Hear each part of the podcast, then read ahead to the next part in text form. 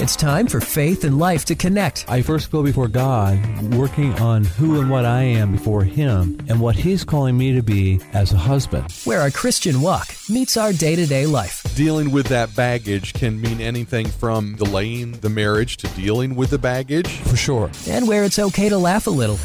Meaningless days, I look at. I'm looking at meaningless days and live happily with the woman you love, and I'm trying to figure out how they wind up in the same set. We're not saying that the marriage is meaningless. Heaven forbid we say. Thank you for clarifying that. This is The Session with Tom Russell from Heritage Christian Counseling Ministries. What triggers your potential spouse? And that you guys both agree, yeah, they are triggers, and it is, as we grow, something we have to work through. But we're going to give each other grace and space to do that. Well, good morning. It is time for Faith and Life to connect here on the Rise FM Podcast Network. I'm Scott here with Tom from Heritage Christian Counseling Ministries, and the King of the Cranium is uh, still recuperating from his hip issue and uh, hip surgery and all that kind of thing. So, Tom is Zooming with us again today. But uh, recovery seems to be going well, though. Yes, I'm really encouraged. I, I really am. And it makes me so thankful to think about some of the things, Scott, I may have shared before that we take for granted putting shoes and socks on. oh, and being able to tie your shoes. You know, you learn it, but then later in life, you can't do it either. Not because you forgot, just because you can't reach them. You can't reach that far. Well, I'm glad to see you up and around, and it's, you know, I'm glad to hear recovery is going well because I miss you in here. It's just not the same looking at you through the screen as opposed to across from across the table from me. That's true. And it's a little safer. I haven't had any coffee spit at me or any well, tea, rather. Yeah, there's something to be said there. I'm guessing by now Kathy would just love to get you out of the house for a while. She does, yeah. And, and with a forwarding address and no.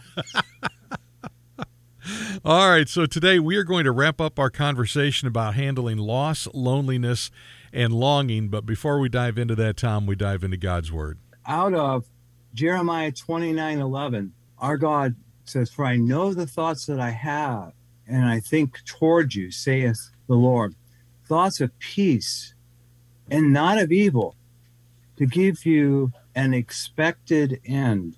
Other translations use future there. And hope. And we have talked about the power of hope. That verse will come into play here as we finish up today. Uh, this is the second part of our conversation about loss, loneliness, and longing, and you can catch up on the previous episode if you missed it on the podcast network at risefmohio.com. Now, just by way of review, what we're sharing with you is the results of a survey done a couple of years ago by healthcare company Cigna, and they published a report about an epidemic called being lonely. And this was before COVID came along, before social distancing, before working remotely was a thing. We were lonely then. And the survey talked about that nearly half of us two years ago, prior to COVID, felt that we were left out or lonely. Uh, some of that re- was a result of loss and losing loved ones or friends around us. They found that loss was closely connected to that loneliness and sometimes the catalyst of it. And then the survey also discussed longing and how we have how we long for what we lost, what we shoulda, coulda, woulda, kind of thing, mm-hmm. and you know, longing for those things. And that takes us, Tom, to uh, six things that allprodad.com suggests that we try for fixing uh, that loss, uh, longing, and loneliness in our hearts. And we're just going to dive right in here, Tom. This first one hand your script over to God. I find that sentence interesting. Right.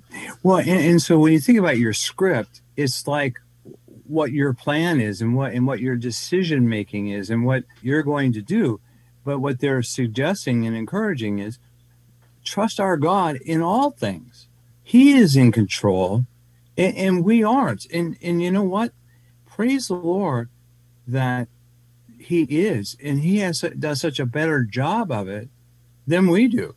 So we turn authorship of our story over to God and embrace our role as loved participants in his story. Mm. That if we want God to orchestrate it, then why don't we let him? If we want his presence and we want uh, his guidance, we might want to stop long enough to let him. And to say it differently is to connect the dots between he wants to provide leadership, he wants to guide us, and our desire for him to. But yet we go on with our life, and you know what? We don't often marry the two together. And we try and figure it out ourselves. Yeah. So we're talking about six things that can help in dealing with loneliness and loss and longing. And as we're coming out of COVID, I know a lot of people are you know lifting mask restrictions now, and people are starting to come out of hiding, so to speak. And you know mm-hmm. we're all feeling kind of lonely at times, and, and these are some tips that might help us as we do that.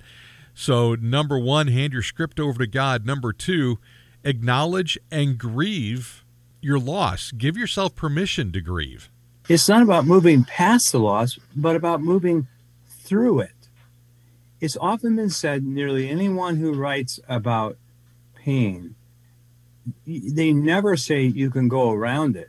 You always have to go through it. But it's in the midst of pain that where our God is real.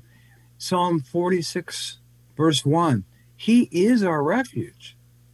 But He's only our refuge if we let Him. He's our refuge and our strength in our time of need. You know, I think it's really oh. important what you said about how we we go through that season of grief, that season of pain. We can't go around it. You're exactly right. You know, and God does not go around it and say, "Come on, I'm over here." He wants to go through that with us and through that that pain with us to just show us how much He loves us. A great example happened at, at Heritage yesterday when I was doing supervision with some of my staff. And one of my staff was sharing about how this individual had had loss and he was just starting to well up and cry and begin to experience and grieve that loss. And he shut it off. So when he, our, our staff member was sharing that, we talked about, well, what would be an appropriate thing to do there next time to revisit that and, and to focus on that part of him that shut it down and to look at the potential lies that he might be believing about the reason he had to shut it down. There's no yeah. crying in baseball. Oh no, uh-uh. or basketball. Yeah, or or, or football, or right? Football, yeah, exactly. The Browns have been crying for. now, Tom, behave. But for sure, and so one of the things that happens if we don't grieve is that we begin to ignore those feelings. And if we ignore those feelings long enough, what we begin to experience is numb. So we don't have any real powerful emotion. So then the enemy has us in a position where we're not feeling that love and closeness and intimacy with our God. So that's why it's so critical that we grieve so that we can continue to have a heart that's open before the Lord. Because if you cook that a few more times, it, will go toward bitterness and eventually end up on the hardened heart. And the hardened heart is called the hardened heart because the heart is very hard. And it's not feeling. It's, yeah. And it's not penetratable. There's a neat word. Wow penetratable. Yes. Put put that on a Scrabble board and see how many points you get. well, how many Scrabble pieces you get thrown at you? on the session today, we're talking about uh, loss and loneliness and longing and how to overcome it. Number three is to put your loss in perspective. Now, this is this is really where you come in. Really, in a counseling setting, Tom, you can help us put loss or loneliness in perspective and add that's depth true. to it. And, and that's where the counseling process, and particularly when it's Christian counseling, can have a great impact. For one, to tell that story. You know, sometimes people want to tell that story and they may tell you and then they're still struggling with it and then they give you this weird look when you say Well, tell me that story again. Well, they're thinking about it in terms of FYI. I already told you the story. You know the story. Well, I'm not saying to you, tell me the story for my benefit. It's for yours. When we bring that story to the light where Jesus is, we can find healing for it. Bingo. And that's the that's the important key. And so telling that story as is part of your script, things tend to begin to have it, it allows that emotion to come and so we want to have an open heart about it and to experience our tears. Well, the scriptures are clear. God gave us our tears to wash away our pain. I don't believe for one minute that God made a mistake in creating us with tears. It's like, oh yeah, we got to send that back and, and have it re, you know, redone. Let's no, rethink that part of it. I don't think God did a recall with there are no recalls on God's creation. that sounds like a title of a good book. That's a. hey, why don't you get started on that while you're just sitting there, Tom? That's right. Yeah. Mm-hmm. you don't have anything else to do. Maybe Finley yeah, no. can help. Yeah. Finley the mm-hmm. Wonder Dog can give you a hand. Bless his heart. He's around here somewhere. Probably wants to go. Here he comes. There He's comes paying Finley. us a visit. he heard his name and he came running in to say hi. Love it.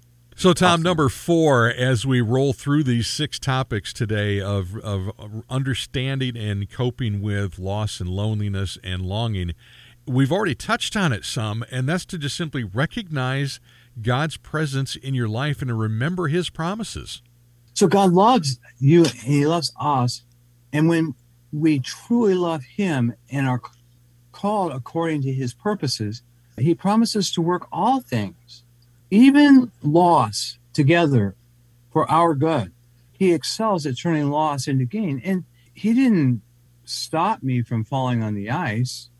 He didn't stop me from finding my hip in four or five pieces.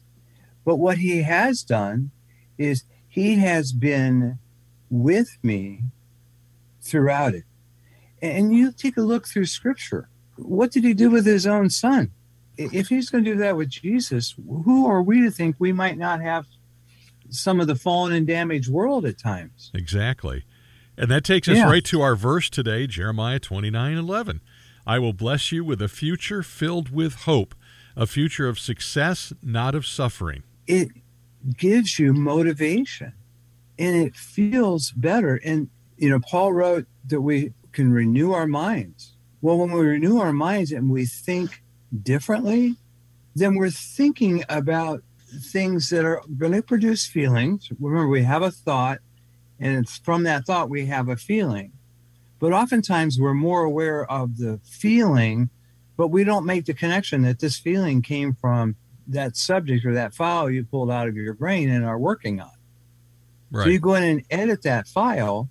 Maybe you delete part of that file, or you put it in the context of hope or our vision, our future, we will feel different. There is nothing like the feeling of a dog snuggling up next to you for a hug. Absolutely. This is so awesome. And Tom is experiencing that right now. If you could picture in your mind as you're listening, a big golden retriever saddling up next to you, just to love on you and give you a hug.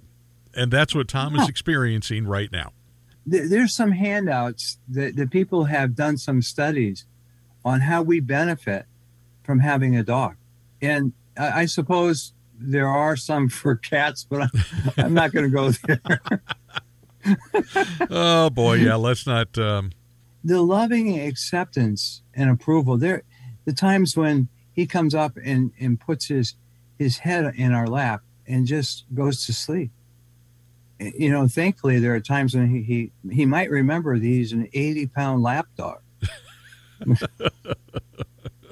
and those might be the times when he's he's given us a little bit of, of grace and he, it's just so incredible yeah. to love on him and, and, feel the love that comes from him yeah all right let's yeah. wrap these up tom number five embrace the life God has given you.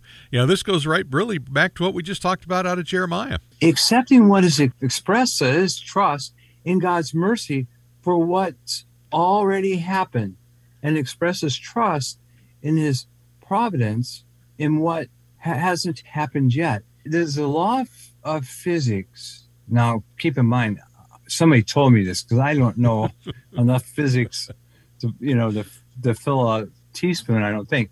But what we focus on grows, it gets bigger. If I talked about, well, hey, we've had some hard and deep snows this winter, or it feels a little like spring out there. Yesterday, it, it felt kind of like spring.